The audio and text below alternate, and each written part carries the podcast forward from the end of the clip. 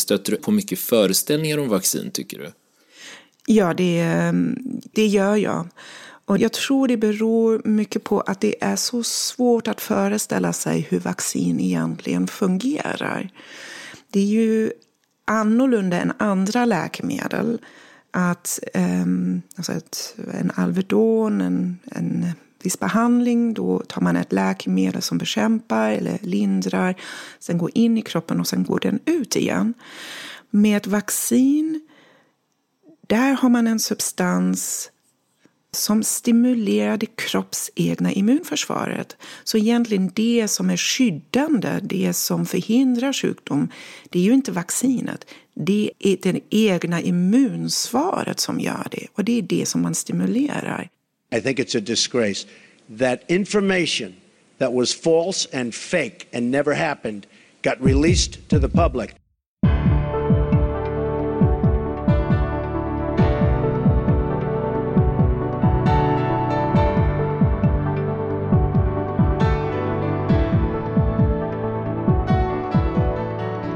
Hej och välkommen tillbaka kära lyssnare till podden Sjuka fakta.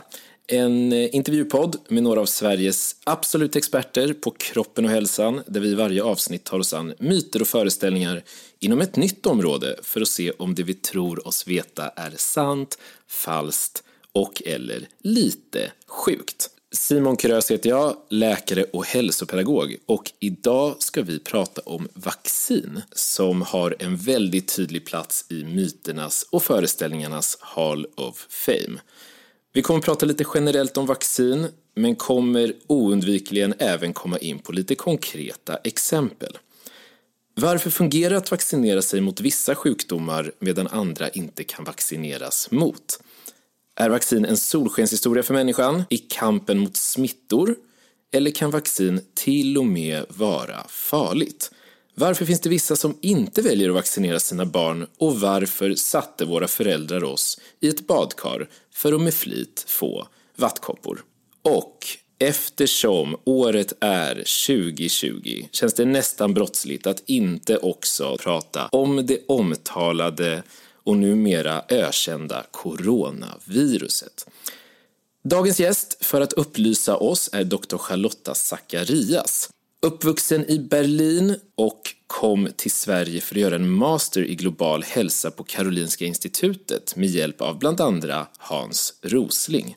Hon fortsatte därefter med globalt hälsoarbete mot omvärlden och är nu ansvarig för kompetensutvecklingen på Vaccin Direkt, där hon mer konkret säkerställer att personalen kontinuerligt är uppdaterad på vad som gäller med virus, bakterier och vaccin, både på hemmaplan och ute i den stora, vida världen. Charlotta, välkommen till podden! Tack så mycket, jättetrevligt! Det känns lite konstigt att eh, inleda med att prata om dig i tredje person när du sitter så här, vi sitter bara en och en halv, två meter från varandra. Har du gjort något liknande tidigare? Aldrig. Nej. Det är helt nytt. Spännande. Och vi är ju hemma hos dig och du förvarnade faktiskt lite, ska vi ta innan vi går in på vaccin, att det kan komma något typ av brummande ljud och då är det sopbilen som, som kommer och suger upp ja. allt möjligt skräp. Ja, vi får se om det blir sopbil eller inte idag. Mm. Ja, det, det, märker vi och eh, annars får vi väl försöka klippa efter bästa förmåga. Hur stor del av din vardag skulle du säga består av vaccin? Det är min vardag, nästan 100 procent. Och eh, det är också min passion och mitt intresse. Jag tycker det är så otroligt spännande med virus och vacciner. Så man kan säga att det har blivit min passion, absolut. Mm. Varför ville du arbeta med eh, vaccin? Det är slump. Total slump faktiskt. Jag är utbildad i Tyskland och sen fick jag möjligheten att läsa global hälsa på Karolinska institutet här i Stockholm. Och jag har alltid känt att det här med global hälsa är fantastiskt och så fort jag satt i min första föreläsning med Hans Rosling visste jag att jag hade hittat mitt ämne. Sen som student, ja då behöver man tjäna pengar så jag jobbade vid sidan om på en vaccinationsmottagning. Och eh, plötsligt träffade jag en svensk man, gifte mig, har två barn och jobbar på Vaccin Direkt med jättemånga mottag mottagningar och det är en stor verksamhet och jag är fulltid anställd. Men jag är jätteglad för det, för jag kan kombinera global hälsa. Eh, alltså det är ett global hälsoarbete som jag gör. Jag har chansen att gräva in mig i det epidemiologiska läget av många sjukdomar. Jag måste vara, veta vad som händer just nu i världen. Finns det några utbrott? Och kunna vaccinen jättebra för att ge bäst möjliga skydd till våra resenärer men också de som är hemma. Innan vi dyker ner i det här, har du något favoritvirus? Det ändrar sig hela tiden. Eh, det är just nu är det rabies faktiskt. Jag tror mest på grund av att jag läste lite historia kring rabies sjukdom och då finns det ju lertavlor från Mesopotamien där det är lagstiftat kring rabies. Um, om en hund angriper en människa och den människa dör då är det fastlagt hur mycket man måste betala i kompensation och det beror lite grann på om det är en slav eller en fri människa. Alltså då, då märker man att, man att det var redan ett samhällsproblem och man försökte lösa det på sitt sätt. Jätte, jättespännande. Och rabiesvaccin är ju också en av våra första vaccin efter smittkoppor. Um, så eh, man har ju velat få bukt med den här sjukdomen länge. Jätte, jättespännande. Innan vi blir lite mer bildade i ämnet vaccin och dess eventuella myter ska vi i vår jakt på upplysning förbereda oss mentalt med sex stycken återkommande föreställningar tänkte jag, som vi i slutet på avsnittet förhoppningsvis ska ha fått besvarade. Det blir lite som en röd tråd kanske, så att vi kan få ett kvitto på vad vi har lärt oss. Eh, och jag tänker att jag läser dem bara rätt upp och ner.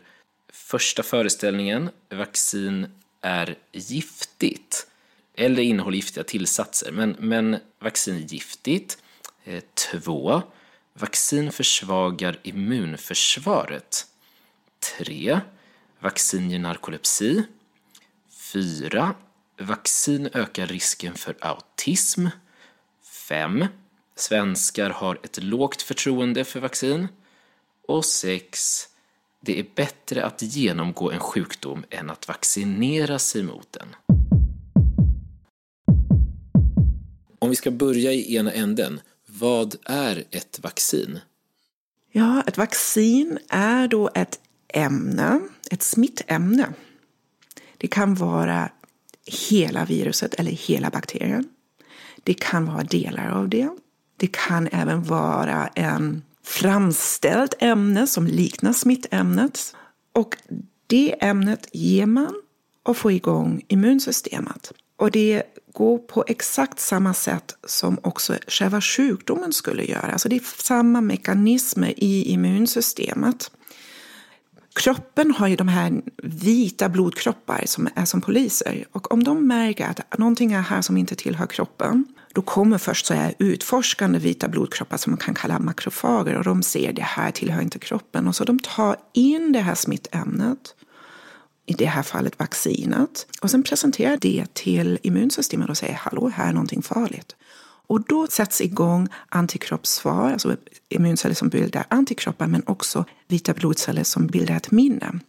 Det är samma process som hos sjukdomen. Alltså om man har en sjukdom, då vill ju kroppen också försvara sig och sätter igång sina immunceller för att kunna värja sig mot det viruset eller bakterien. Så det är exakt samma processer. Men om man tittar lite närmare på vacciner då kan man också prata om passiv immunisering och aktiv immunisering. Jag vill prata lite grann om den här passiva immuniseringen. För det är relevant också nu med corona att förstå lite grann vad passiv immunisering är. Om en person har genomgått en sjukdom, låt oss säga en person har haft corona, då bildar den antikroppar. Då kan man använda de här antikropparna och ge dem till en person som är sjuk i corona. Alltså man ger en del av immunsystemet och det kallar man för en passiv immunisering. Och den första passiva immuniseringen det är faktiskt en jättefin present som mamman ger till sitt barn. Mamman bildar mycket antikroppar och hon ger dem till sitt foster för att skydda barnet de första månaderna. Så det var den passiva immuniseringen. Sen har vi den aktiva immuniseringen, det är då våra vacciner, att vi stimulerar immunsystemet. Och jag har redan antytt att de här vaccinerna kan se lite olika ut. Det finns levande och avdödade vacciner. Så det är levande, då har man ett levande virus. Men som inte ger sjukdom längre. Man har odlat den många gånger så att den förlorar sin, vad vi kallar virulens, alltså sin aggressivitet. Det är faktiskt de bästa vaccinerna, för då får man en hel virus som är levande och immunsystemet sätter igång och bygger upp ett jättebra skydd. Problemet med de här levande vaccinerna är att de har en lite större benägenhet för svåra reaktioner och biverkningar. Och det vill man inte ha när man ger vaccin. Det är inte acceptabelt att ha biverkningar. Så ett annat system är då att ha avdödade vacciner, för då har man mindre biverkningar. Men problemet är att det är svårare att få upp ett bra skydd. Avdödade vacciner är då att man helt enkelt dödar smittämnet eller man tar bara en del av smittämnet och har det i vaccinet. Där behöver man dock någonting extra för att stimulera immunsystemet. Det kallas adjuvans och en mycket känd adjuvans är till exempel aluminium. Aluminium är jättebra att stimulera immunsystemet så att även om det är ett avdödat vaccin får ett bra immunsvar. De här vaccinerna kan vara så att man måste fylla på dem regelbundet eh, men de ger ändå ett jättefint skydd och kan också ge ett långtidsminne. Så grundläggande har vi de här två vaccinerna. Du nämnde aluminium som ett adjuvans, alltså ett hjälpämne för att få avdödade vacciner att ge ett starkare eh, immunsvar vid vaccination. Och ett starkare immunsvar kan ju snabbt relateras till att kroppen ser det som ett kraftigare gift kanske och därför reagerar man starkare på det. Och en av dagens föreställningar är ju att vaccin innehåller giftiga tillsatser. Då stämmer den föreställningen, eller? Alltså aluminium i höga doser är ju inte bra allting i höga doser är inte bra. Eller de mesta sakerna. Man måste ju alltid titta på dosen. Ämnen, om man tar för mycket, då blir de giftiga även om de i små mängder inte är giftiga. Aluminium i vacciner är en extrem liten mängd. Och eh, den mängden skadar inte det vacciner går igenom rigorösa säkerhetstest. Om aluminium skulle vara skadligt i de mängder då skulle vi inte ha aluminium som tillsats i vaccinerna. Om vi jämförelse skulle se på hur mycket aluminium vi får i oss med en vanlig nutrition, då är det mycket högre mängder än i jämförelse med en vaccindos. Så ja, aluminium i jättehöga mängder kan vara giftiga men inte i den doseringen som finns i vacciner. Så nej, det är inte giftigt i den doseringen. Du jobbar ju framför allt med människor som vill vaccinera sig men som vi kommer att få höra lite idag finns det ju många som inte vill. Och på det spåret undrar jag, trots att du jobbar med folk som vill vaccinera sig, stöter du ändå på mycket föreställningar om vaccin tycker du? Ja, det, det gör jag. Många tror man måste börja om, att vaccin går ut ur kroppen. Men Vaccinet har förmågan då att stimulera immunsystemet och det ena är ju att bygga upp ett aktivt skydd med det som man kallar antikroppar. Det har man nu hört mycket med corona, alltså att vi behöver antikroppar. Men vad man också gör med vaccin är att stimulera immunsystemets minnesceller. Alltså det finns minne i vårt immunsystem. Jättebra minne.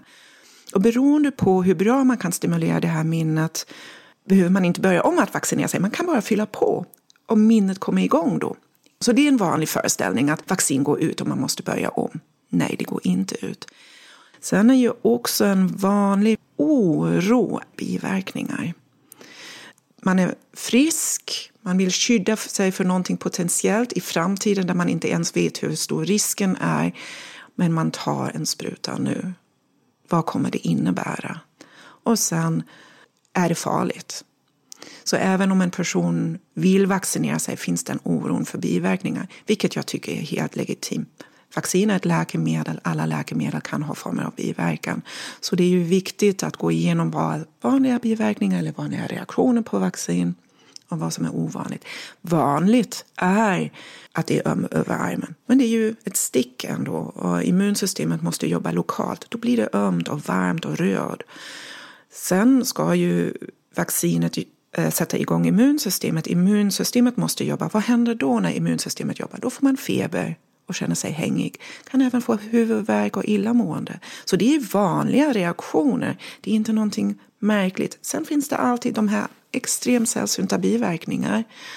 Men eh, i förhållande till risken för sjukdomen är oftast sjukdomen mycket mer eh, hur ska man säga, riskfylld än de här extremt sällsynta biverkningarna. I början av den här ansatsen så säger du att vaccin eh, stimulerar immunsystemet. Men det finns ju en föreställning om att vaccin gör precis motsatsen. Och då undrar jag, försvagar vaccin immunförsvaret? Nej, det gör den inte.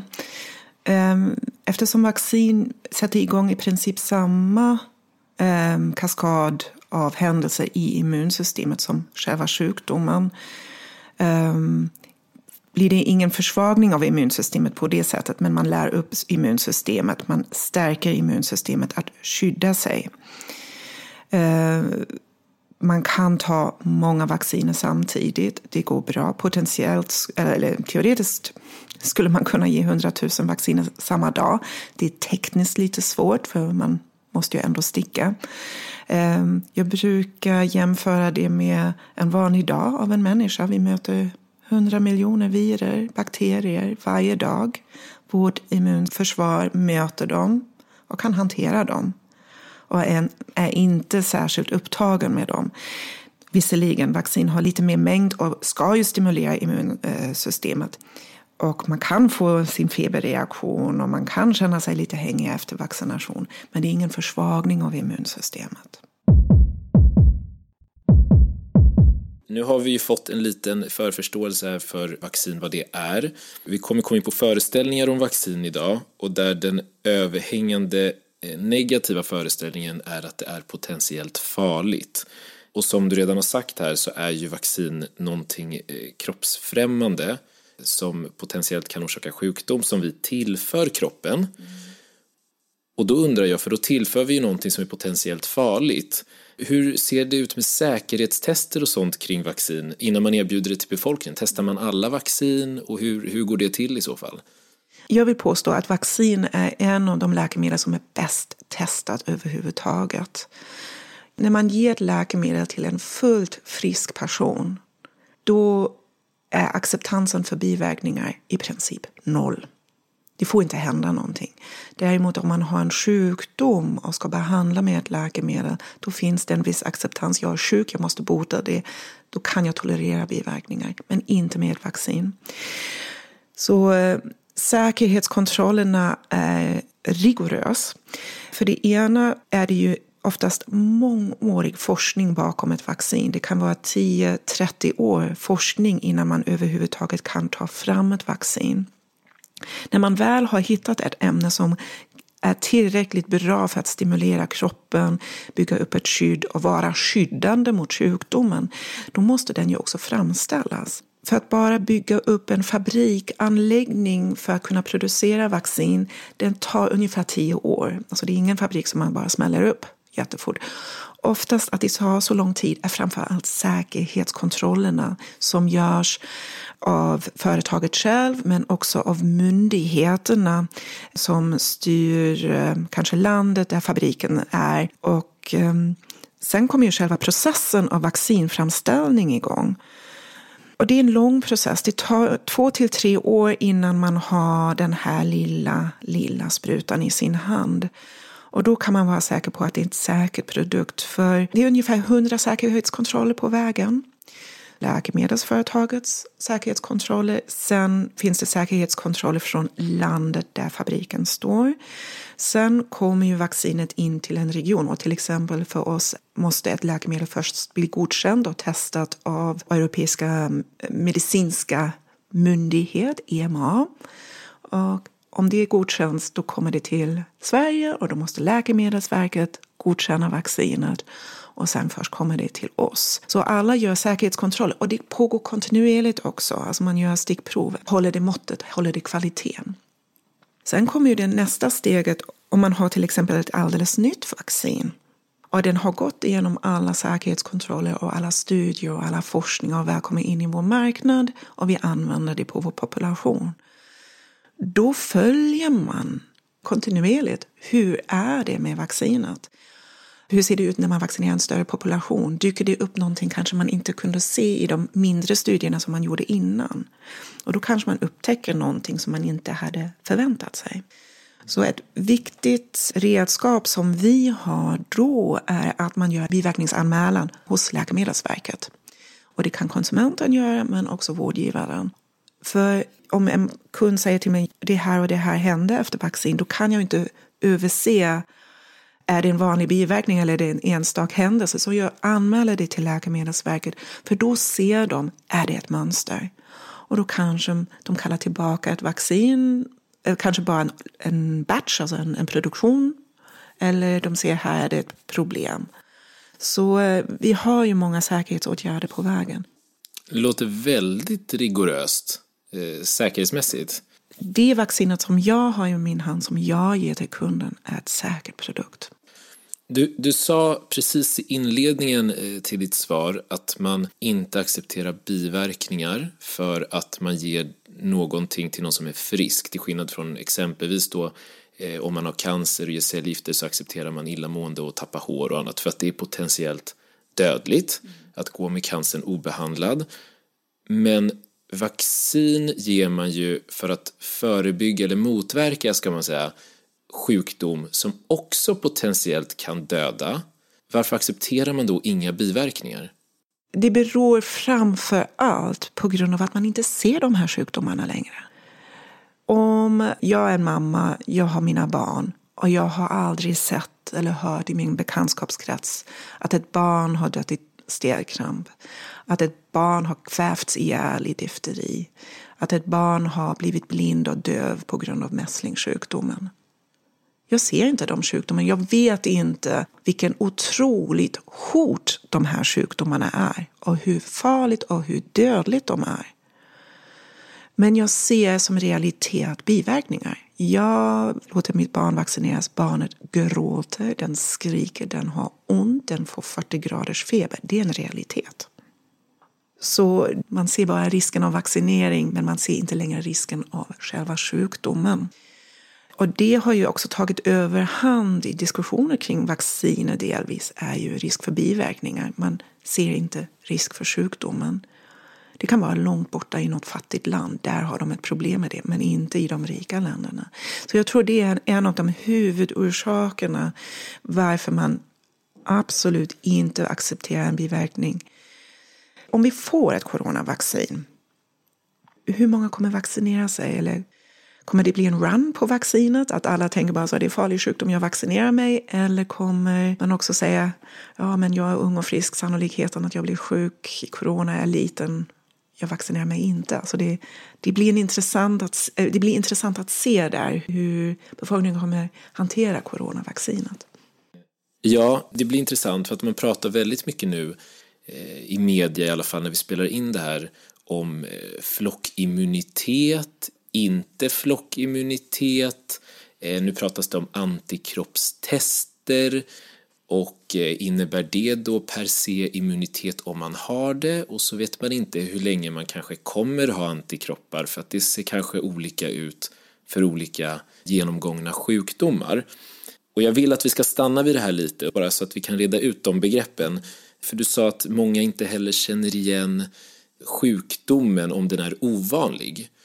Men för någon som inte har sett sjukdomen och där risken att insjukna knappt existerar, hur kan man motivera en sån person att gå och vaccinera sitt barn som potentiellt, eller kanske de facto blir väldigt sjuk av vaccinationen om sjukdomen knappt existerar i Sverige? Mm. Eh, när man vaccinerar är det ju två viktiga saker som händer. Det ena är ju det individuella skyddet. En person blir eh, skyddad.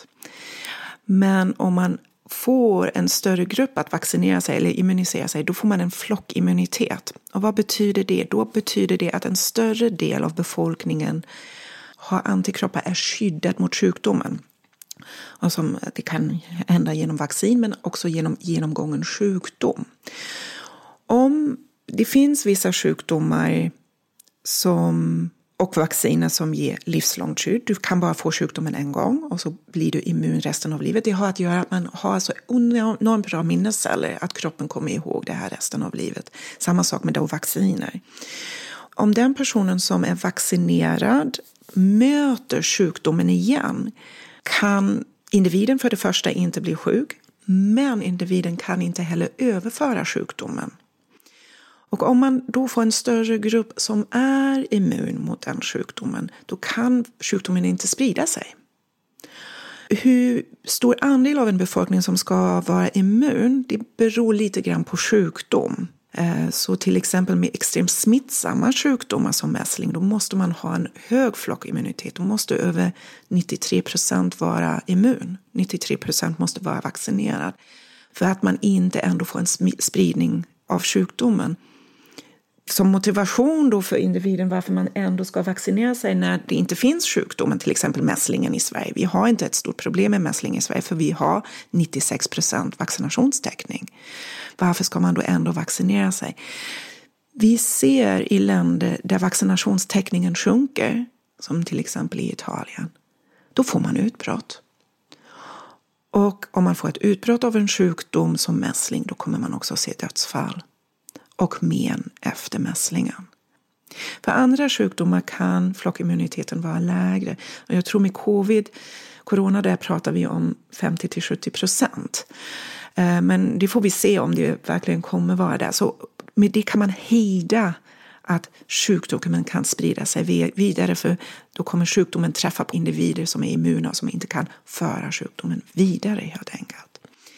Och då är ju frågan hur mäter man det? Och då kommer de antikropparna in. Så antikroppar är ett ämne som våra vita blodceller producerar. De är specifika för varje smittämne och så kan de göra smittämnet ännu tydligare för immunsystemet att det här är någonting farligt. Och immunsystemet kan ta hand om smittämnet och förstöra det. Eh, ju mer antikroppar man har i blodet, troligtvis ju bättre skydd har man. Men man vet inte hur mycket antikroppar behöver man för att inte ändå insjukna. Eller man kan ju kanske vara immun själv men man har så få antikroppar att man ändå kan bära på ett virus och smitta den vidare. Ni förstår, det här är komplicerat. Så vi vet inte oftast hur mycket antikroppar man behöver i blodet för att skydda sig mot sjukdomen. Sen vet vi inte hur länge de varar, för de försvinner efter en tid. Så där finns det några sjukdomar till exempel som man kanske insjuknar igen och igen. Som exempel kikhosta och troligtvis också corona. Vi känner ju corona som en vanlig förkylningsvirus och vi får dem igen och igen. Vi bygger inte upp ett långvarigt immunsvar där. Så det ena sättet är att mäta antikroppar. Det ger ett ögonblicksbild. Det som är viktigt också att mäta egentligen är de här minnesceller som jag har pratat om. Men problemet är minnescellerna, de vita blodkroppar som har ett minne, de är inte ute aktivt. Så det är lite svårare att mäta dem. Men de säger egentligen någonting om det långvariga immunsvaret, om man har ett långvarigt skydd.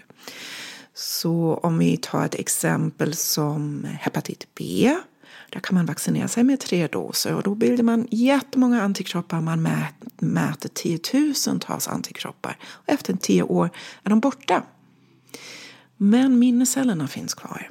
Så om man blir utsatt för smittan igen då på jättekort tid, inom 24 timmar, bygger man upp jättemånga antikroppar igen och kan försvara sig mot sjukdomen.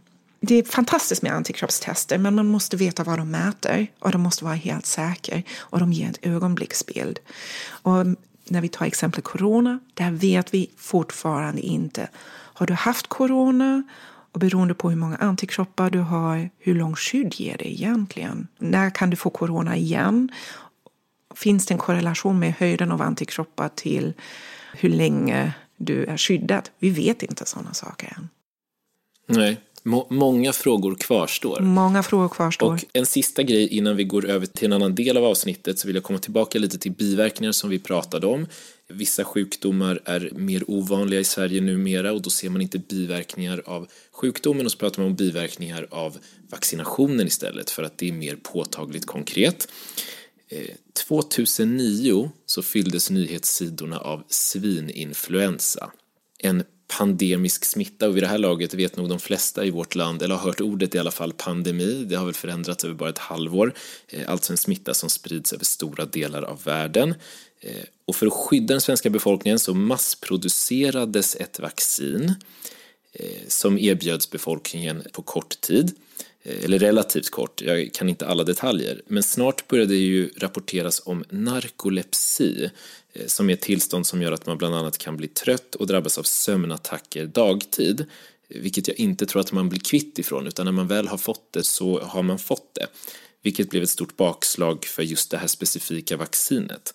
Eh, och sen har jag läst att man eh, frågetecken lite på om det här stämmer i exakthet, men mer eller mindre var det så att nästan halva Sveriges befolkning vaccinerades och så var det ungefär 500 rapporterade fall i Sverige. Så det är väldigt få, men de har ju drabbats för resten av livet och det är ju hemskt. Om jag får fråga en personlig fråga också baserat på din kunskap. Var det en miss med tanke på säkerhetstester vi pratade om att skicka ut vaccinet så snabbt att man inte kunde förutspå det här? Eller hade man kanske gjort samma sak igen om svininfluensan kom tillbaka? Jag tror med det kunskapsläge som man hade då gjorde man rätt sak och man kommer använda samma bas av vaccin vid nästa pandemi som är då ett influensavirus. Man kan alltid fundera, det kom snabbt ut på marknaden det här vaccinet. Man skulle kanske kunnat ha gjort bättre och mer tester men då tar det ju längre tid också att nå ut i marknaden det som är viktigt här också är att det är ju framför allt Sverige och Finland där barn drabbades av narkolepsi. Och det, var, det var ju barn som drabbades, inte vuxna. Det var barn som drabbades. Och vi vet inte ens säkert vad det var som utlöste narkolepsi. Men troligtvis är det här mångfacetterat, eller det kan vara en kombination av tre saker. Ena är att det var en tillsatsämne, alltså en adjuvans, alltså som stimulerar immunsystemet, kan ha utlöst narkolepsi. Det är en möjlig orsak. Troligtvis fanns det också en genetisk disposition. Eh, vi vet att narkolepsi kan utlösas också av virusinfektioner, alltså vanliga infektioner. Och det kan vara så att man har en disposition för det. Så kanske de barnen som drabbades nu kanske skulle ha haft en risk att få narkolepsi i ett annat skede av livet genom en virusinfektion. Så den aspekten finns med. Den tredje aspekten är att i Kina gjorde man ingen massvaccination men man såg ovanligt mycket narkolepsi det året. Så man misstänker att viruset själv utlöste narkolepsi. Och där kommer vi till det här, en svår virussjukdom kan utlösa narkolepsi. Så Möjligtvis en kombination av alla tre. Vi vet fortfarande inte. Forskning pågår fortfarande. Jag kan berätta personligen. Jag var gravid under den tiden. Så jag fick två vaccinationsomgångar. Och jag läser regelbundet i tidningen en liten annons. Att de barn som under den graviditeten fick två doser Pandemix, man följer dem och ser i studier om det har en långtidspåverkan. Vi kommer använda samma grund till vaccin för nästa pandemi eh, för influensan. Och då anpassar man bara virusdelen, alltså det specifika virusdelen, passar man, anpassar man och lägger in i vaccinet. Eh, sen är ju frågan, vem kommer vi vaccinera? Det var ju barn som drabbades. Kanske man kommer enbart vaccinera alltså de här livsviktiga yrken, vuxna Alltså man kommer inte kanske vaccinera hela befolkningen, men det är Folkhälsomyndigheten som bestämmer det. Men det är en sån spekulation. Kanske man är lite mer återhållsam då att vaccinera just barn.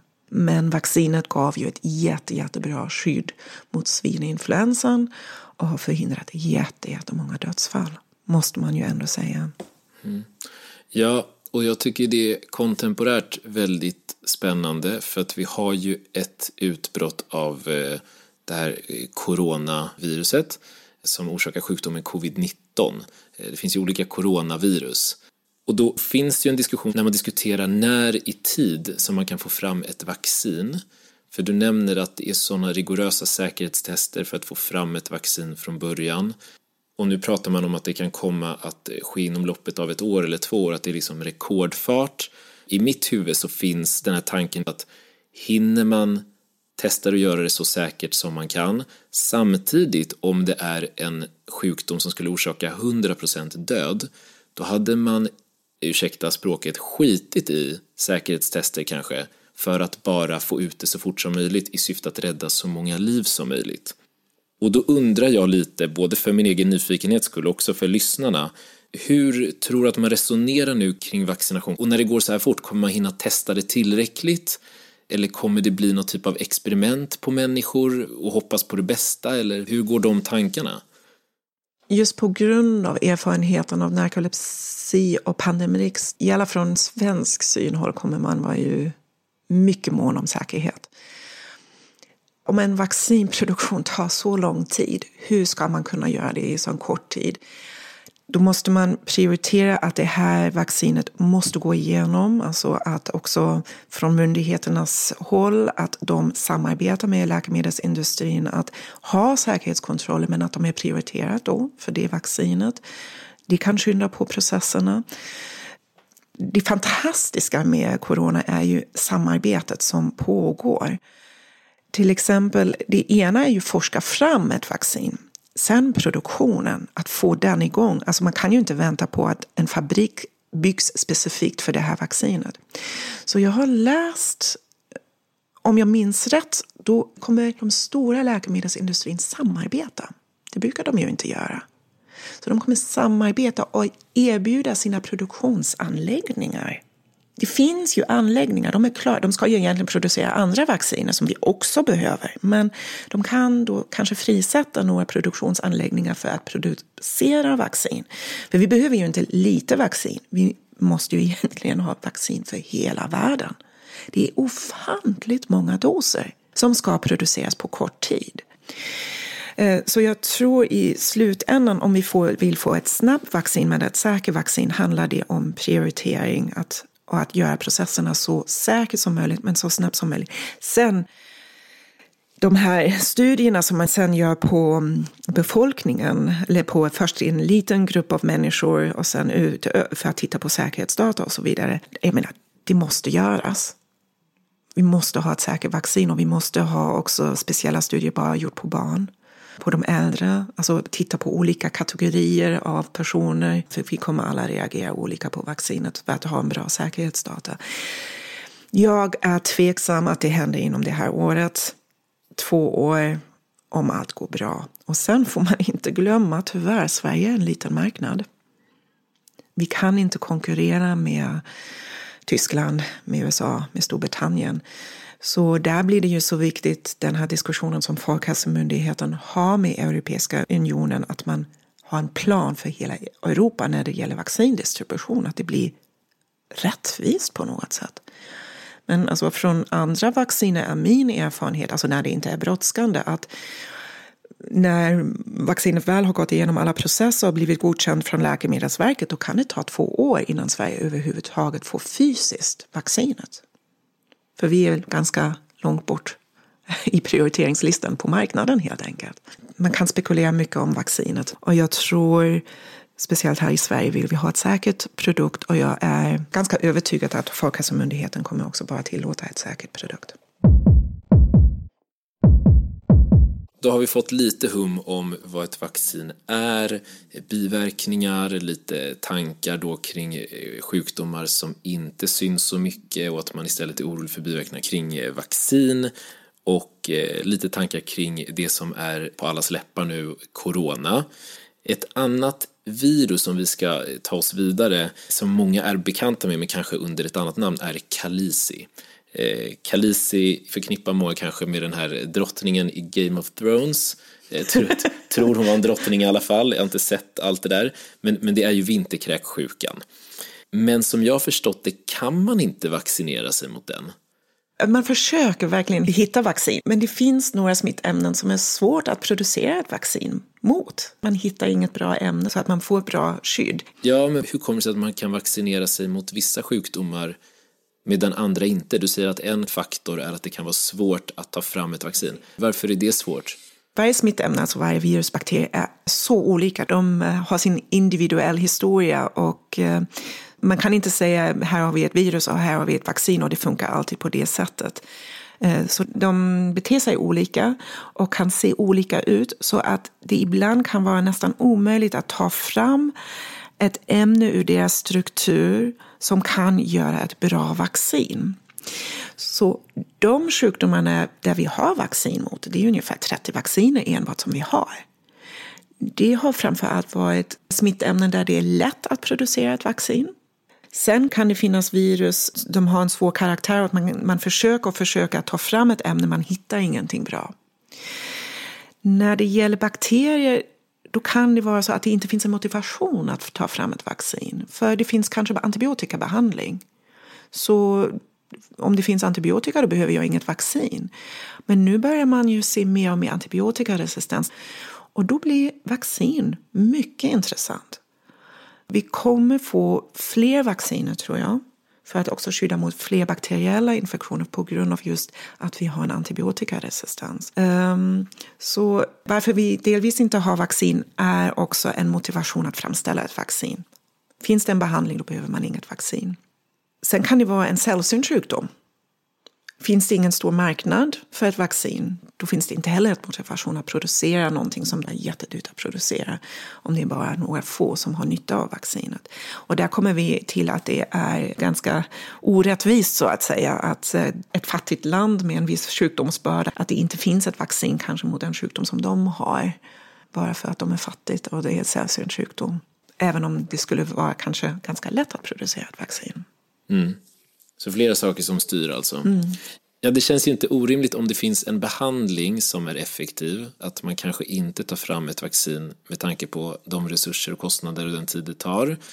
Men ett väldigt vanligt förekommande vaccin i Sverige är vaccin mot HPV, humant papillomvirus, eh, skyddar mot bland annat, ska sägas, eh, livmoderhalscancer. Och det är väl det som det är mest känt för kanske eh, på stan. Fyndet av detta samband, alltså viruset och cancern, eh, belönades med Nobelpris 2008. Eh, så det är ändå en ganska tung merit att ha hittat den här kopplingen och har sedan dess i flera år erbjudits flickor och ingår i det allmänna vaccinationsprogrammet. Under 2017 föreslog Folkhälsomyndigheten att även pojkar skulle ingå för vaccination mot det här viruset. Då. Framförallt säger man att det kommer begränsa spridningen bland män som har sex med män. Men sen finns det ju många som är oroliga för biverkningar, kanske för att det är ganska nytt på marknaden. Och så undrar man kanske också hur effektivt det faktiskt är för att väga upp den här oron och eh, hur motiverad man borde vara att vaccinera sig. Hur ser det ut? HPV-viruset, alltså viruset, är ju extremt vanligt och överförs eh, framförallt sexuellt, alltså med kroppsvätskor. Och det finns många typer av HPV. De vaccinerna som vi har vi har först haft ett vaccin som skyddar mot fyra virustyper, nu är det mot nio. Den skyddar ju inte mot alla HPV-virusar. Och de här virus är ju speciellt för virus måste vara in i en cell. De kan inte leva för sig själv, de måste vara i en cell. Så de sätter sig i cellerna i slemhinnor och de förändrar vävnaden på det sättet att det blir cancer. Några virus är mer benägna att framkalla cancer. Sen finns det några HPV-virus som eh, är orsak av kondylom. Så om man vaccinerar sig och har ett immunsvar mot de här HPV-virus då kan man inte bli smittad. Och med det kan man inte få cancer och med det kan man inte få kondylom. I alla fall av de typer som är i vaccinet. Man kan fortfarande bli smittad av de andra HPV-virus. Men de virustyper som är i vaccinet är de som framför allt orsakar sjukdomen. Så man får bort en enorm sjukdomsbörda och med det också en dödlighet. Eftersom det har med slemhinnor att göra, med kroppsvätskor och sex, då är HPV orsakar inte bara livmoderhalscancer, det är det jag är känd för, men den orsakar analcancer, muncancer, tonsillcancer. Det har med sexualpraktiker att göra. Så För kvinnor är det viktigt att skydda sig framför allt mot livmoderhalscancer. Alltså det har ju sjunkit dramatiskt. Den andra sexualpartnern är inblandad i smittvägen så det är viktigt att också pojkar är vaccinerade för att eh, minska smittspridningen. Men också att man tänker på att det ger ju analcancer, muncancer, tonsillcancer plus att det är också en vanlig orsak för kondylom. Om en person är drabbad av kondylom, det är extremt besvärande. Extremt hinder. Från hösten 2020 kommer ju pojkarna vaccineras eh, också. Och eh, det ska vara så. Pojkar och tjejer ska vara vaccinerade.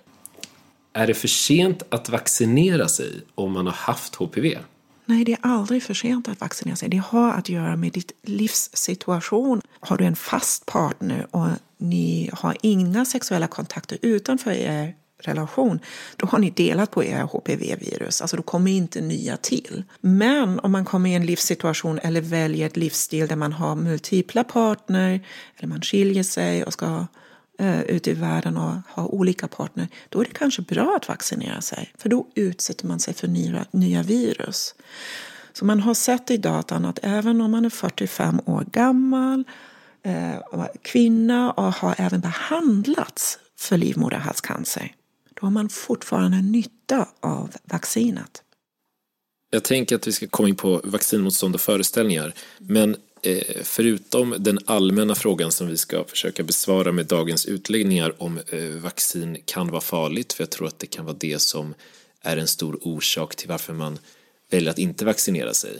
Den andra jag kan tänka mig är att man inte, inte tror på vaccinets effekt. Och en av, en av de sakerna jag nämnde i början var att man blir satt i ett badkar. Jag blev i alla fall det.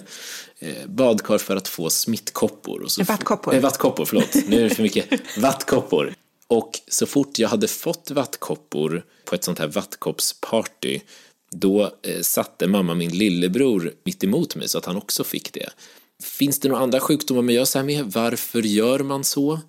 Vad är poängen där? Mm. Alltså poängen att göra sådana party är ju att få sjukdomen så tidigt, alltså inte så tidigt som möjligt, men som barn. Alltså vattkoppor är en farlig sjukdom för spädbarn till exempel. Där vill man göra allt för att undvika vattkoppssjukdomen. Är man så här tre, fyra år, man vill ha haft sjukdomen hos sitt barn. För det blir allvarlig sjukdom mycket svårare när man är vuxen. Så det är kanske ett sätt för en förälder att säga vi måste bli av med den, men barnet måste få vattkoppor så att det är it's done with it. Eh, jag rekommenderar inte den metoden för i vissa fall kan vattkoppor vara en farlig sjukdom. Det finns svåra förlopp av vattkoppor där barnet kan få en hjärnhinneinflammation och även stroke. Så det finns ju också i Sverige dödsfall efter vattkoppor. Så i sällsynta fall kan det bli en mycket allvarlig förlopp av vattkoppor. Vi har ett vaccin som är säkert. Så frågan är, ska man göra en vattkoppsparty eller ta ett vaccin? Och jag förespråkar ju vaccin för det ger ett säkert skydd mot vattkoppor, troligtvis livslångt. Och eh, då utsätter man sig inte för den här minimala risken av svår sjukdom i vattkoppor. Men jag känner inte till en annan smitta som man med avsikt vill smitta sitt barn för. För med vattkoppor är ju fördelen, det blir man ju livslångt immun kalicivirus som du var inne på, alltså det, det kan man få många gånger. så man går inte på en kalicivirus. Nej. Nej, helst det är inte. helst inte, det vill man inte ha. Taskiga föräldrar.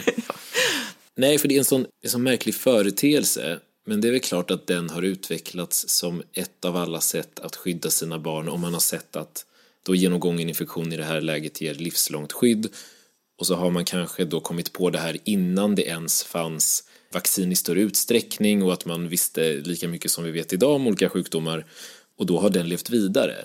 Nog om det, för avsnittet handlar ju trots allt om föreställningar och det gör egentligen hela den här podden inom olika ämnen. Jag är ändå en förespråkare av, eh, som läkare men också som, som medborgare, att jag tror att man får bättre förståelse för föreställningarna och på egen hand kan avgöra om de verkar vara rimliga eller inte om man har lite bakgrundsinformation. Och med det så tänker jag så här. Jag pratade i mitt absolut inledande avsnitt med Emma Frans som är epidemiolog och då lyfte hon att det har spridits en uppfattning om att vaccin mot mässling, påssjuka och röda hund ger upphov till ökad risk för autism. Stämmer det? Nej. Så många studier har motbevisat det. Så här har vi ett exempel av falsk forskning. Den personen, herr Wakefield, som gjorde den forskningen i efterhand såg man att han blev betald av um, antivaxrörelsen för att göra studien. Så han har ju förlorat sin legitimation och artikeln har dragits tillbaka. Allt det där har skett, men det är intressant hur länge en mytos kan hålla kvar sig. Hur ryktet kan hålla kvar. Och hur otroligt skadligt den här falska publikationen har varit. För vaccinationstäckningen har gått ner och det ser vi ju i mässlingen, det ser vi ju med de enorma mässlingfall som vi har. Och då ser man att vad en artikel, men det kan också vara en dokumentär, hur skadligt de kan vara. Alltså det räcker med en artikel som kan göra att vaccinationsförtroende sjunker dramatiskt. Och då hjälper det inte att man har haft många, många studier som motbevisar det. Ja, den var ju på något sätt sensationell och mm. gick emot eh, det som man kände till då. Men det gav ju också väldigt mycket utrymme i media säkert och eh, bidrog till att det här spreds. Den har ju sen tagits tillbaka och det gjorde den för att man kom fram till att den inte stämde. Men media piskade på omedvetet säkerligen den här uppfattningens spridning. Jag tänker också med corona idag för att dra ett nutida parallellt sammanhang och något som folk kan känna igen sig i så kommer det ju uppdateringar varje dag om antal döda. Eh, man säger ena dagen att trenden går åt det här hållet och det börjar gå åt rätt håll och sen rätt vad det så backar man på det och säger nej det är inte över och så ny information om vem som är i riskgrupp och inte och det om något tänker jag hjälper till att skapa panik och det jag vill ha frågat med det egentligen är Finns det ingen typ av kontrollfunktion? Media ska vara fri, eh, man ska inte lägga locket på, då har vi liksom en diktatorisk eh, situation som vi inte vill ha. Men finns det ingen kontrollfunktion som på något sätt ändå filtrerar när man får gå ut med information mot befolkningen för att undvika panik i onödan? Mm. Förstår du min fråga? Mm, ja. Alltså, jag tycker medias roll är jätte, jätteviktigt. De ska granska och de ska alltså, ifrågasätta. Det är extremt viktigt för man måste ju ha en kvalitetssäkring. Och det är en, en jätte, jätteviktig del av kvalitetssäkring.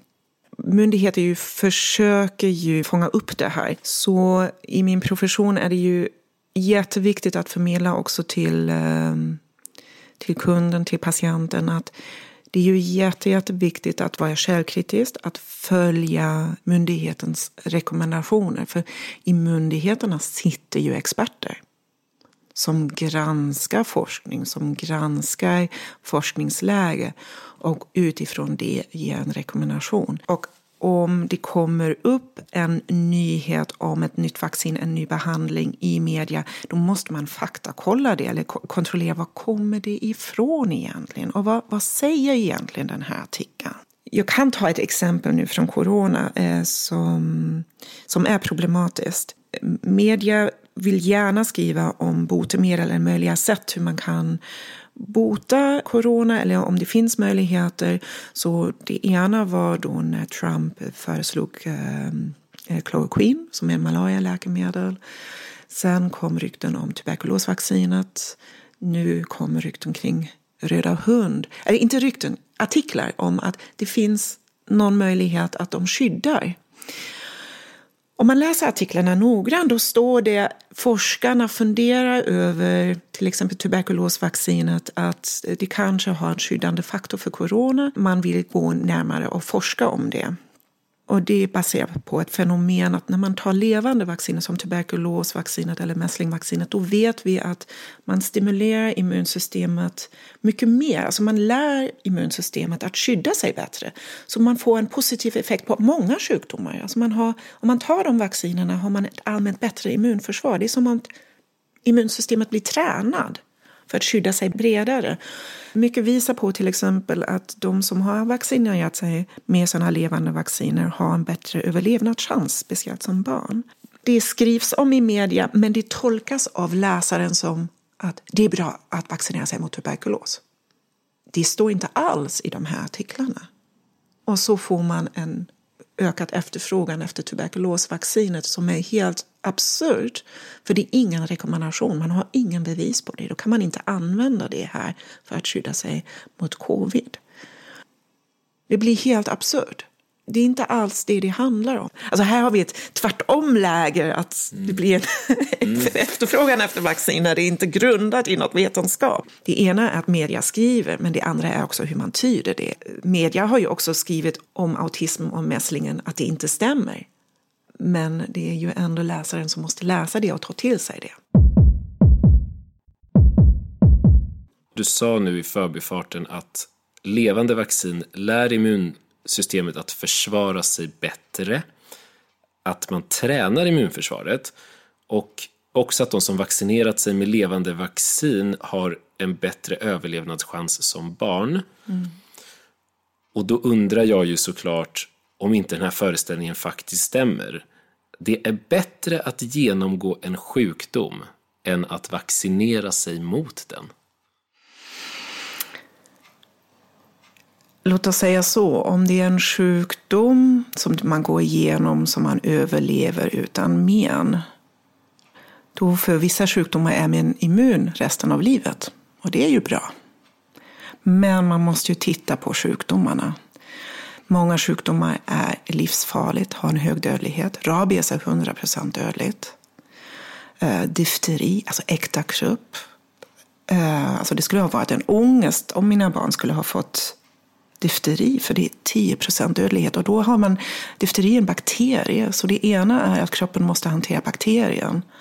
Men sen utsöndrar bakterien ett toxin, alltså ett gift, och som kan ge svåra skador. Ehm, sen finns det ju sjukdomar som man kanske inte ens har symptom som till exempel TBE eller nu corona. Men vissa personer blir svårsjuka med en viss dödlighet och eh, Ehm, men efteråt också. Alltså, nu tänker jag på TBE, alltså de som överlever en svår sjukdom kan ha men i efterhand. Så om man tittar på bördan av sjukdomen, vad det innebär, då är vaccin bra. Att kunna förhindra det. Det är helt fantastiskt att vi inte behöver gå igenom de här sjukdomarna.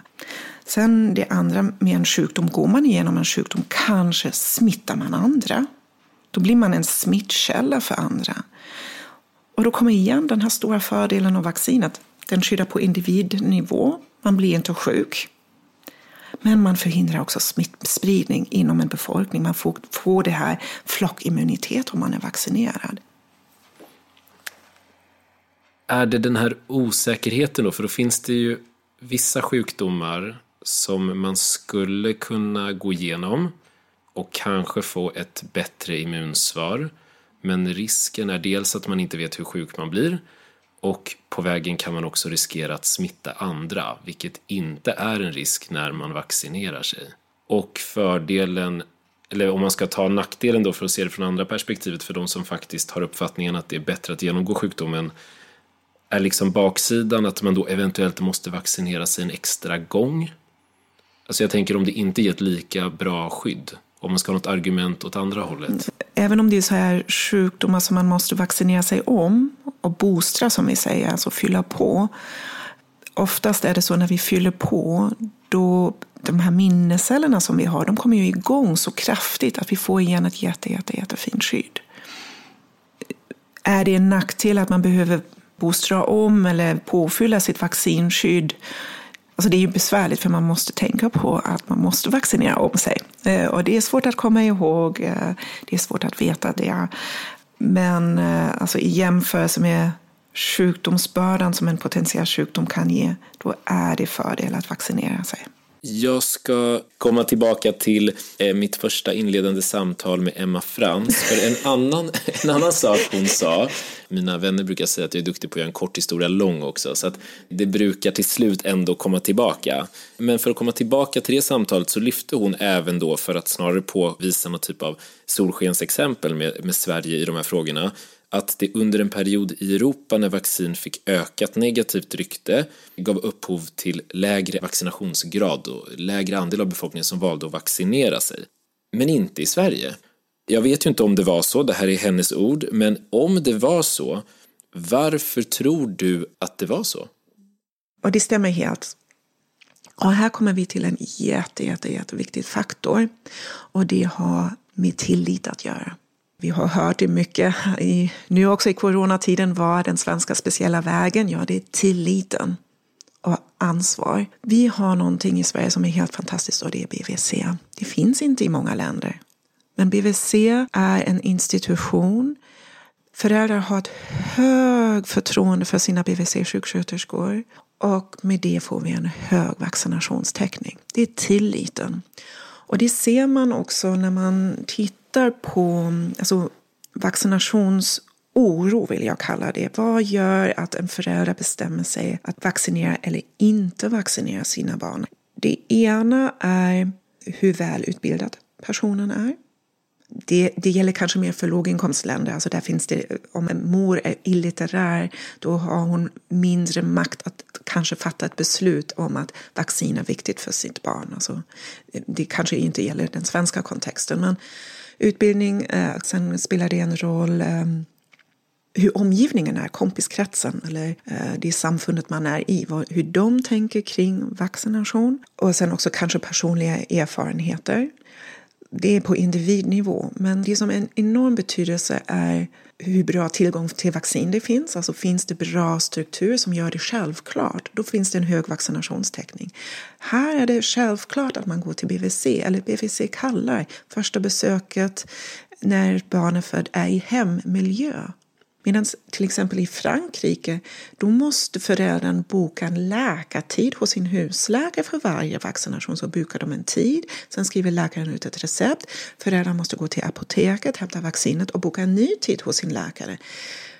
Tillgängligheten är svår. Det är komplicerat. Då sjunker vaccinationstäckningen. Så det är tillgänglighet. Och sen förtroende. Förtroende för stat och myndigheter. Har man en hög förtroende har man också en hög vaccinationstäckning. Och man vet att det här funkar och funkar bra. Så det är viktiga komponenter för att fatta ett beslut. Om man börjar läsa kanske på själv, har negativa erfarenheter av vaccin och sen får bekräftat det med bekanta eller i media, alltså i Facebook, sin Facebookgrupp, då vet de att de har rätt och då kanske de inte vaccineras. Det kan vara gruppbekräftelsen på Facebook men det kan också vara gruppbekräftelsen i sin kanske religiösa samfund.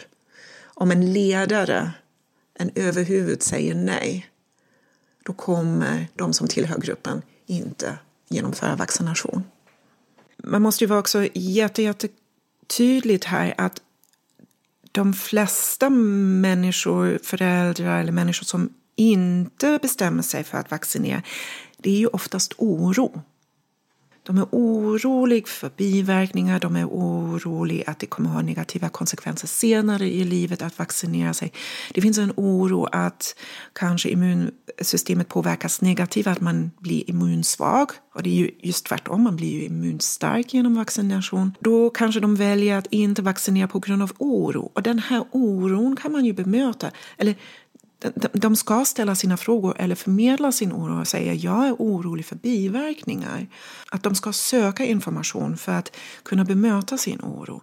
Så det är, en, det är ju bara en jätte, jätteliten del som är verkligen vaccinationsmotståndare som följer en konspirationsteori som till exempel med Wakefield och eh, mässling och autism. Det är en jätte, jätteliten andel som är absoluta vaccinationsmotståndare men som kan piska på debatten.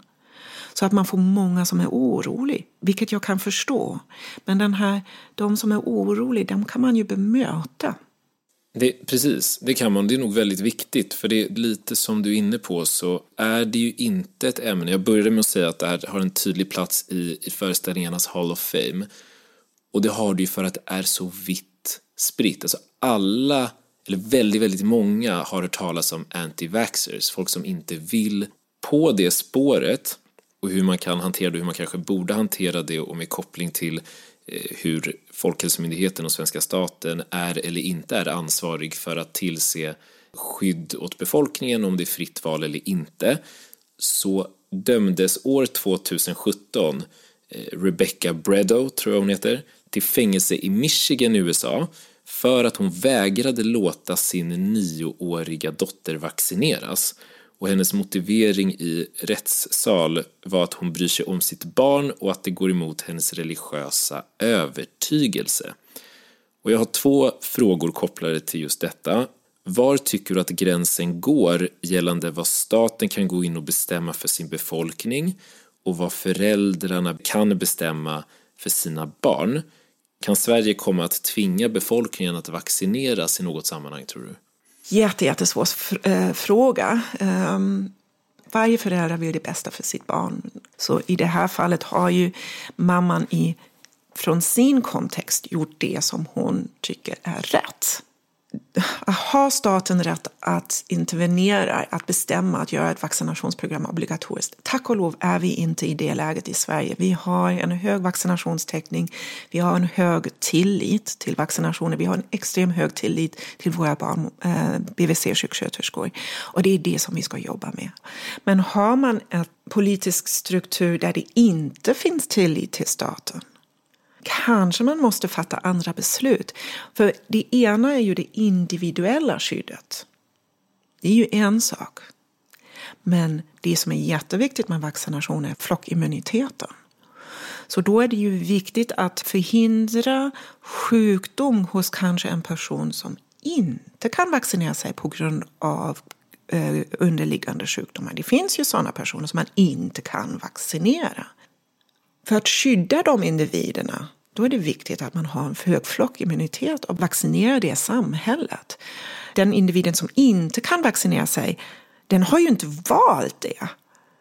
De vill kanske vaccinera sig men gör allt för att skydda, för att förhindra en för tidig död.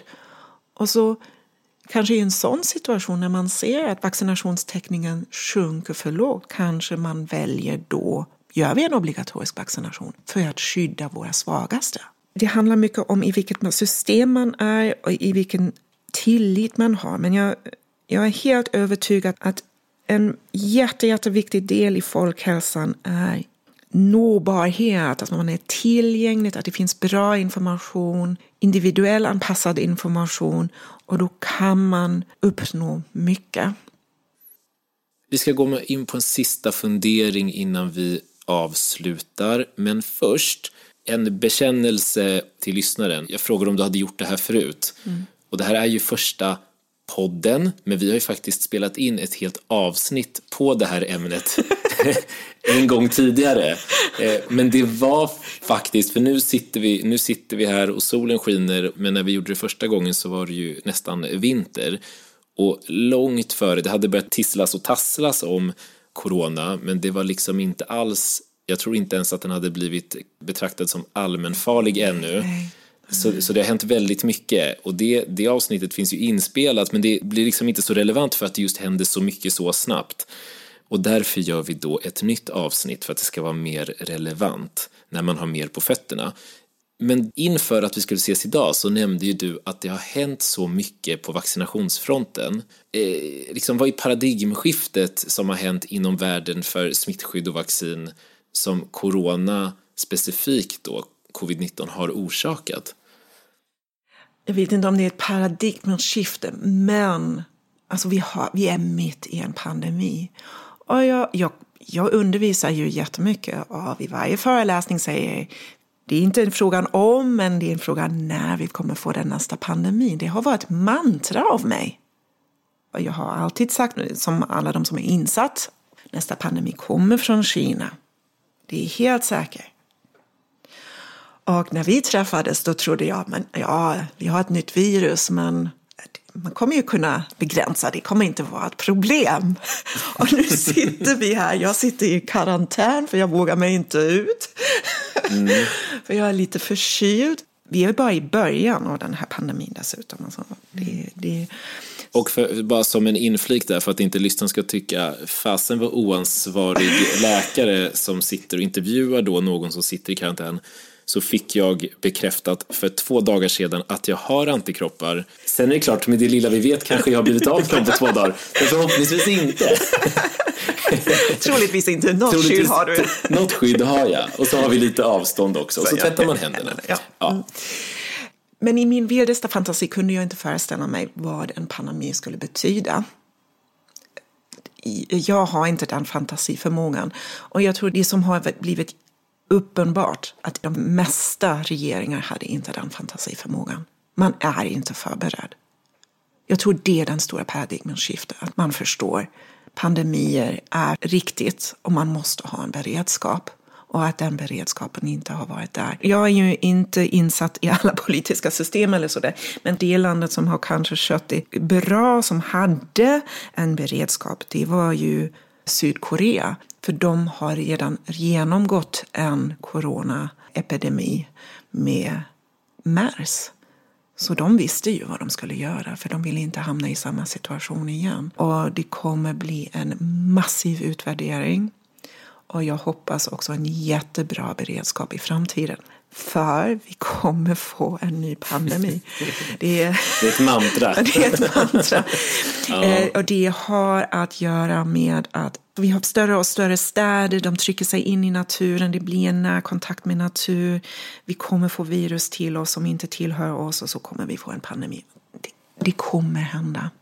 Och det här du sa, bara att fånga upp, nu blir det långdragen övergång, så här brygga till avslutningen, men jag tycker det här är väldigt intressant och relevant för att det finns ju från flera håll, inte minst från herren som inleder varje avsnitt, eh, doktor, ja är han verkligen inte, president Trump. eh, hade han varit doktor hade det nog låtit annorlunda. Men eh, det här med konspirationsteorier om att, eh, vi ska inte komma in på det så mycket, men du nämnde det här med Kina, att det var helt säkert att det skulle komma därifrån. Och det finns konspirationsteorier om att de till och med medvetet har skapat det här viruset. Varför var du så säker på att det skulle komma från Kina? Just på grund av att det är de här djurmarknaderna som finns i Kina. Jag tror man tänkte mer på än influensavirus. För vi har stora marknader med levande fåglar och det influensaviruset finns bland fåglar. Sen behövs det en annan värld så att det blir en smittsam sjukdom hos människor. Så det är mest på grund av att man vet att risk för farliga virus finns där det finns stora befolkningar, alltså fåglar eller fladdermöss. Det är där vi kommer få våra virus ifrån. Och sen behövs det en kontaktpunkt till människan. Så därför är det ett bra exempel just med djurmarknaderna i Kina. Nu till slut, bryggan är över. Nu kommer vi in på en avslutande fråga och det handlar egentligen lite mer om ja, det här också i stor utsträckning handlat om framtiden, men det här handlar kanske om ännu längre fram, möjligtvis. Utrota smittor. Världshälsoorganisationen WHO förklarade smittkoppor utrotade 1980. Och nu, så vitt jag förstår, så har man bara några få exemplar av det här viruset kvar i vetenskapligt syfte i laboratorium. Men sen har det gått 40 år. Och så vitt jag har hört, eller inte hört, så finns det inget ytterligare utrotat, eller utrotad smitta av den digniteten. Varför har man inte lyckats med fler? Ja, man har lyckats med två till. Mm -hmm. faktiskt. Polio har tre typer, ettan, tvåan och trean. Av polio 2 och polio 3 är utrotad. Vi är nästan där. Och det finns bara några få fall kvar i Afghanistan och Pakistan. Vi är nästan där med polio. Sen finns det andra smittämnen som man kan utrota och det handlar om om det är en smitta som bara finns bland människor. Då är det inte lätt, men då är det utrotningsbart. Till exempel mässling kan vi utrota. Så det är helt galet att vi har så många mässlingfall i, eh, i världen. Röda hund kan vi utrota. Så, så det finns också en plan från Världshälsoorganisationen att vi ska utrota de här två. Det är absolut möjligt. Så eh, det finns några utrotningsbara sjukdomar som vi kan bli av med om vi vaccinerar. Men eh, det finns ju en stor risk att vi får mer malaria, vi får mer mässling på grund av att basförsörjning av befolkningen inte funkar längre. För man satsar allt på corona och inte har sjukvårdspersonal över som tar hand om det andra. Så eh, många plan här med vår pandemi som vi går igenom just nu. Det är ju spännande, lite läskigt och eh, vi håller tummarna för att det ska gå så bra som möjligt. Och det är ju sällan slumpen, utan det är ju forskning, beprövad erfarenhet och eh, ännu mer forskning. Dagens avsnitt lider mot sitt slut och vi ska börja runda av, tänkte jag, med att se om vi har fått svar på våra frågor. Och då kan vi börja med den första. Vaccin är giftigt. Nej, vaccin är inte giftigt. Men däremot är vaccin ett läkemedel och kan ha biverkningar. Som alla läkemedel. Och eh, för det mesta är vaccin extremt vältåld. Svåra biverkningar är extremt sällsynt.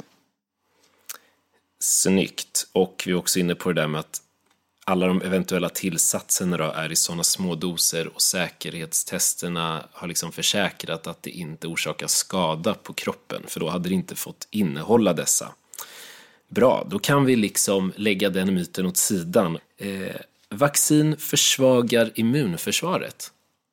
Nej, vaccin stärker immunförsvaret och gör att vi kan skydda oss bättre och med levande vacciner har vi även sett att vi har, får ett bredare skydd som skyddar oss mot andra sjukdomar också.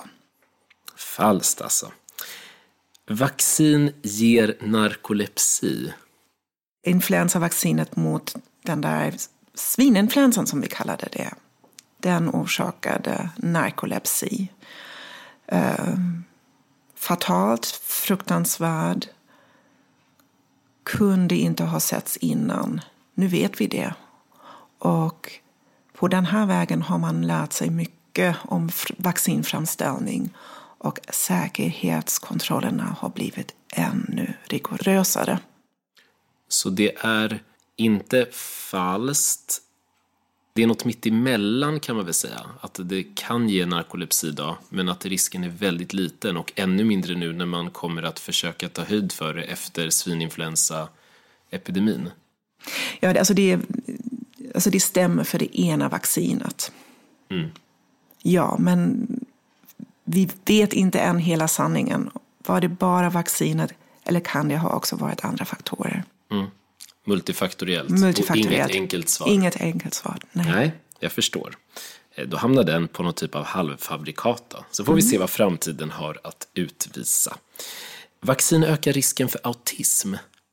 Nej, vaccin orsakar inte autism. Eh, hela den myten baserar på en falsk studie och den har blivit dementerad grundlig många gånger. Så nej, absolut nej. Falskt alltså. Svenskar har lågt förtroende för vaccin. Falsk. Svenskar har ett högt förtroende för vaccin. Vi har en 96 procent täckning i barnvaccinationsprogrammet. Och det ska vi vara så glada för. Och eh, det eh, visar den starka förtroende för myndigheter i Sverige och den starka förtroende för BVC i Sverige. Så det är också falskt. Vi har ett högt förtroende. Eh, sist men absolut inte minst. Det är bättre att genomgå en sjukdom än att vaccinera sig mot den. Om det finns vaccin, då ska man vaccinera sig. Det är mycket bättre att vaccinera sig än att ta risken av sjukdom med allt dess följder, behandling och risk för att sprida smittan vidare. Och för att slänga in eh, en bifråga på det då för att förtydliga eh, immunsvaret att genomgå sjukdom, om det är det man syftar till i den här föreställningen. Mm. Finns det något korn av sanning i att man ska genomgå sjukdom då för att få ett bättre immunsvar alltid? Nej, alltså om man går igenom sjukdomen, det är bara vissa sjukdomar man får ett immunitet livet ut, men det finns många sjukdomar man kan få igen och igen. Så övervägande bättre att vaccinera sig då? Absolut. Tycker du? Bra, då eh, fick vi nog svar på alltihopa. Charlotta, om man ska ta med sig en sak från dagens avsnitt, jag tror att det kommer vara svårt för mig att summera allt, då får man nästan lyssna om tror jag. Om man inte är helt övertygad om att man ska vaccinera sig själv inför exempelvis en resa, eller kanske osäker på om man vill vaccinera sitt barn, vad i det här tycker du att man ska ta med sig? Jag tror en viktig del är att förmedla sin oro till eh, till exempel BVC-sjuksköterskan. Komma med sina frågor eller sin oro och få information hos de som kan. Och kanske också fundera på vad är det jag, egentligen jag är orolig för. Alltså att försöka kristallisera ut det här lite grann. Är det oro för biverkningar? Det kan ju vara resefeber, man är orolig för att resa. Det kan vara så att man är orolig faktiskt bara för sticket. Så i min erfarenhet kan det vara ganska många saker som yttrar sig då i en, att en Vägran, så att säga. Det kan vara ganska mångfacetterat den här oron. Och försök luska ut vad det är och sen ställ eh, fråga på vaccinationsenheter. Um, sen, vacciner funkar. De är fantastiskt att få ner sjukdomsbördan. Och de har fått ner sjukdomsbördan så pass mycket att vi inte ser sjukdomarna längre. Det finns bara biverkningarna kvar som i förhållande är extremt lindriga. Och det får man aldrig glömma, att vaccin funkar. Sen en viktig budskap för mig är också alltid om man inte vaccinerar sig och om man skulle ha oturen att få sjukdomen, vilket, vilket är extremt osannolikt, men det kan hända, då måste man söka vård. Vad betyder den vården? Vid vissa sjukdomar är det högintensiv, alltså då är det intensivvård. Vad betyder det för kroppen? Hur står det i relation till en vaccination? Vilken perfekt avslutning. Charlotta, du är klar med din första podd. Eller andra tekniskt, men, men den första. Hur känns det? Jättebra, kul. Nej, jätte, jättetrevligt. Ja, men härligt. Jag Kanske älskar att prata om det här. Du skulle ju prata till TV4 i morse, men du hoppade över det med anledning av karantän. eh, exakt. Tack för att du vill vara med och tack för att du har hjälpt lyssnarna att få lite bättre bakgrundskoll på hur vaccin fungerar och den komplexa världen som det innebär. Och kanske också då bättre förståelse för framtida publikationer och medial uppmärksamhet kring corona. Tack så mycket! Tack så mycket!